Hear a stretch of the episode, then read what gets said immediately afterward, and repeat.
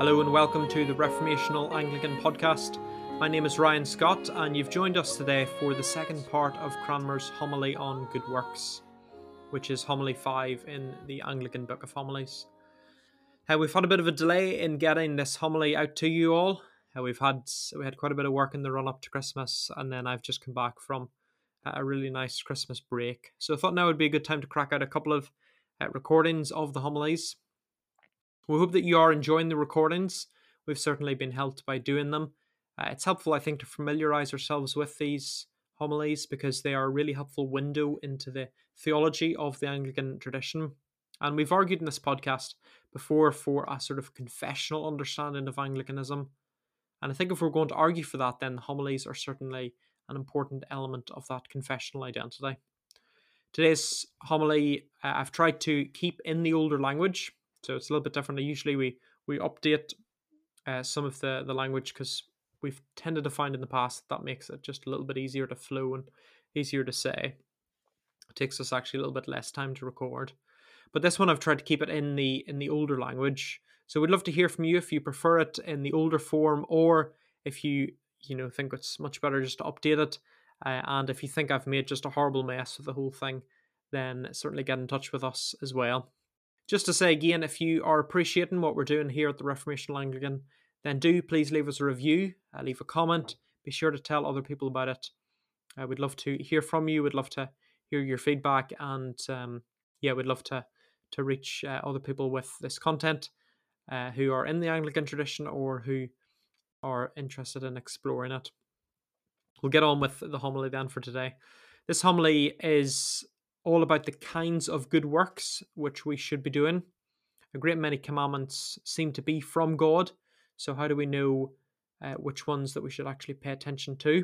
And Cranmer explains that we should heed those commandments which are in the Word of God, the Bible. And then he helps us to understand what the rules of human laws should be and how they can be helpful in sort of keeping the peace and for civil order and things like that, but they shouldn't be elevated to the standard of God's law. So actually I think this homily is a really relevant homily for us as we think about uh, sort of restrictions to do with coronavirus. Um, it just continued theological disputes. This issue is always coming out, coming up in terms of ethical questions and, and what is man's law, what exactly is God's law. Uh, if we're just wondering how do we follow God, then um, where do we go for our understanding of what God commands, and then how does that kind of go alongside um, things that are uh, decreed by the church or by the state authorities as well. The second part of the Sermon of Good Works. Of the three things which were in the former sermon especially noted of lively faith, two be declared unto you. The first was that faith is never idle without good works, when occasion serveth. The second, that good works acceptable to God cannot be done without faith. Now, to go forth to the third part, that is what manner of works they be which spring out of true faith and lead faithful men unto everlasting life. This cannot be known so well as by our Saviour Christ himself, who was asked of a certain great man the same question in Matthew nineteen verses sixteen to nineteen. What works shall I do, said a prince, to come to everlasting life? To whom Jesus answered, If thou wilt come to the everlasting life, keep the commandments. But the prince, not satisfied herewith, asked further, Which commandments? The scribes and the Pharisees had made so many of their own laws and traditions to bring men to heaven, besides God's commandments, that this man was in doubt whether he should come to heaven by those laws and traditions or by the laws of God. And therefore he asked Christ, which commandments he meant. Whereunto Christ made him a plain answer, rehearsing the commandments of God, saying, Thou shalt not kill, thou shalt not commit adultery, thou shalt not steal, thou shalt not bear false witness, honour thy father and mother, and love thy neighbour as thyself.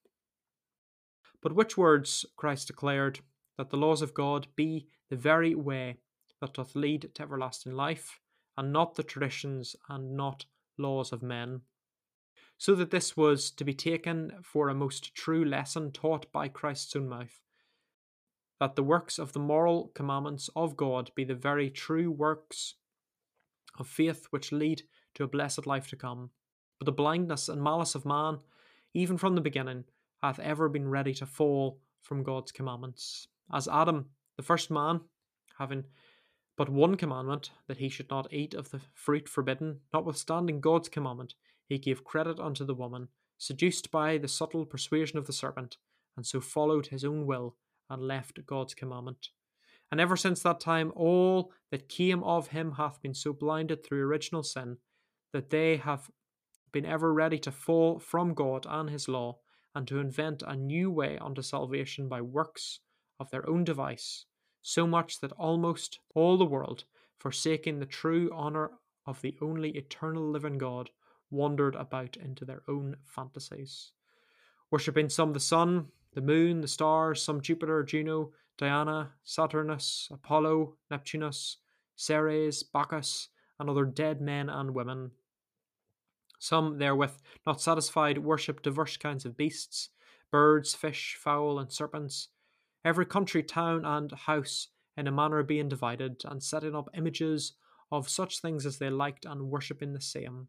Such was the rudeness of the people after they fell to their own fantasies and left the eternal living God and his commandments, that they devised innumerable images and gods, to which error and blindness they did remain until such time as Almighty God, pitying the blindness of man, sent his true prophet Moses into the world, to reprove and rebuke this extreme madness, and to teach the people to know the only living God and his true honour and worship. But the corrupt inclination of man was so much given to follow his own fantasies, and as you would say, to favour his own bird that he brought up himself, that all the admonitions, exhortations, benefits, and threatenings of God could not keep him from such his inventions. For notwithstanding all the benefits of God shewed unto the people of Israel, yet when Moses went up unto the mountain to speak with Almighty God, he tarried there but a few days, when the people began to invent new gods. And as it came into their heads, they made a calf of gold, and kneeled down and worshipped it. See Exodus thirty-two, verses one to six. And after that they followed the Moabites, and worshipped Baal of Peor, the Moabites' gods. Numbers twenty-five, verses one to three. Read the book of Judges, and the books of the kings and the prophets, and there you shall find how unsteadfast the people were, how full of inventions, and more ready to run after their own fantasies than God's most holy commandments. There you shall read of Baal, Molech, Camus, Belcom, Belpior, Ashtaroth, Bel, the dragon, Priapus, the brazen serpent, the twelve signs, and many other, unto whose images the people with great devotion invented pilgrimages, preciously decking and censing them, kneeling down and offering to them, thinking that a high merit before God, and to be esteemed above the precepts and commandments of God. And where at that time God commanded no sacrifice to be made, but in Jerusalem only, they did clean contrary, making altars and sacrifices everywhere, in hills, in woods, and in houses, not regarding God's commandments, but esteeming their own fantasies and devotions to be better than them. And the error thereof was so spread abroad that not only the unlearned people, but also the priests and the teachers of the people, partly by glory and covetousness, were corrupted, and partly by ignorance, blindly devised with the same abominations. So much that King Ahab, having only Helias, a true preacher and minister of God, there were eight hundred and fifty priests that persuaded him to honour Baal and to do sacrifice in the woods and groves. And so continued that horrible error until the three noble kings, as Jehoshaphat, Hezekiah, and Josiah, God's chosen ministers, destroyed the same clearly, and brought again the people from their fanged inventions unto the very commandments of God, for the which thing their immoral reward and glory doth and shall remain with God forever. And besides the aforesaid inventions, the inclination of man to have his own holy devotions devised new sects and religions called Pharisees, Sadducees, and Scribes, with many holy and godly traditions and ordinances, as it seemed by outward appearance and goodly glistening of the works, but in the very deed all tending to idolatry, superstition, and hypocrisy, their hearts within being full of malice, pride, covetousness, and all wickedness, against which sects, their pretensed holiness, Christ cried out more vehemently than he did against any other persons, saying and often rehearsing these words, "Woe be to you, scribes and Pharisees, ye hypocrites! For you make clean the vessel without, but within you be full of raven and filthiness. Thou blind Pharisee and hypocrite, first make the inward part clean." Matthew twenty-three, verses twenty-five to twenty-six. For notwithstanding all the goodly traditions and outward show of good works devised of their own imagination, whereby they appeared to the world most religious and holy of all men, yet Christ, who saw their hearts, knew that they were inwardly in the sight of God most unholy, most abominable, and furthest from God of all men.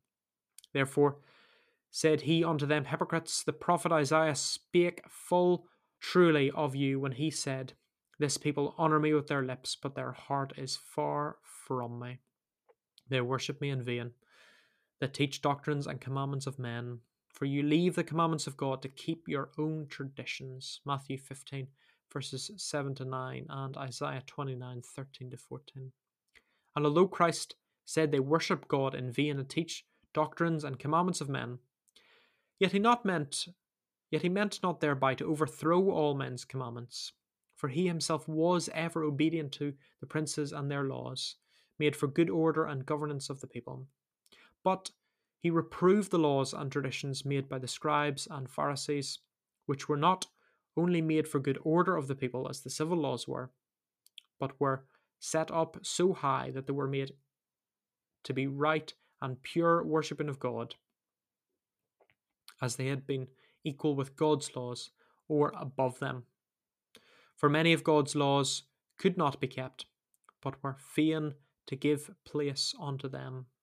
This arrogancy God detested, that man should so advance his laws and make them equal with God's laws, wherein the true worshipping, the true honouring and right worshipping of God standeth, and to make his laws for them to be left far off. God hath appointed his laws whereby his pleasure is to be honoured. His pleasure is also that of all man's laws, being not contrary to his laws, shall be obeyed and kept, as good and necessary for every commonwealth, but not as things wherein principally his honour resteth. And all civil and man's laws either be or should be made to be, bring in men the better to keep God's laws, that consequently or followingly God should be better honoured by them. Howbeit, the scribes and Pharisees were not content that their laws should be no higher esteemed than other positive and civil laws, nor would not have been called by the name of other temporal laws. But Christ called them holy and godly traditions, and would have them esteemed not only for a right and true worshipping of God, as God's laws be intended, but also to be the most high honouring of God, to which the commandments of God should give place. And for this cause Christ so vehemently spake against them, saying, "Your traditions, which men esteem so high, be abomination before God." Luke sixteen fifteen. For commonly of such traditions followeth the transgression or breaking of God's commandments, and a more devotion in the keeping of such things, and a greater conscience in breaking of them than the commandments of God. And the scribes and Pharisees so superstitiously and scrupulously kept the Sabbath that they were offended with Christ, because he healed sick men, and with his apostles, because they, being sore hungry, gathered ears of corn to eat upon that day. Matthew twelve, verses one to fourteen.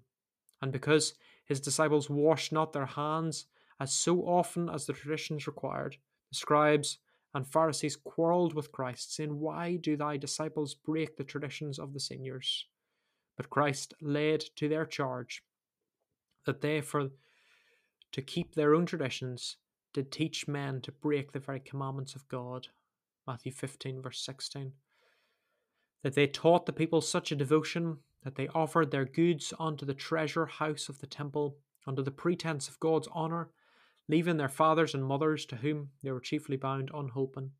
And so they break the commandments of God to keep their own traditions. Matthew seven, verse nine. They esteemed more an oath made by gold or oblation in the temple than an oath made in the name of God himself or of the temple. And they were more studious to pay tithes of small things than to do the greater things commandment, commanded of God, as works of mercy, or to do justice, or to deal sincerely, uprightly, and faithfully with God and man. These, saith Christ, ought to be done, and the other not left undone. Matthew twenty-three, sixteen to twenty-two.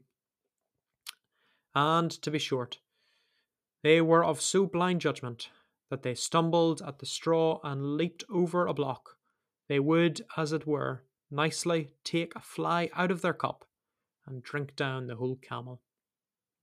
And therefore Christ called them blind guides, warning his disciples from time to time to eschew their doctrine.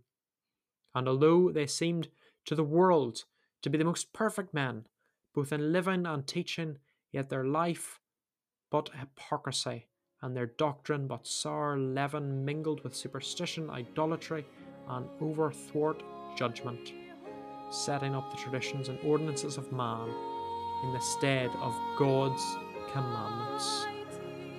Amen.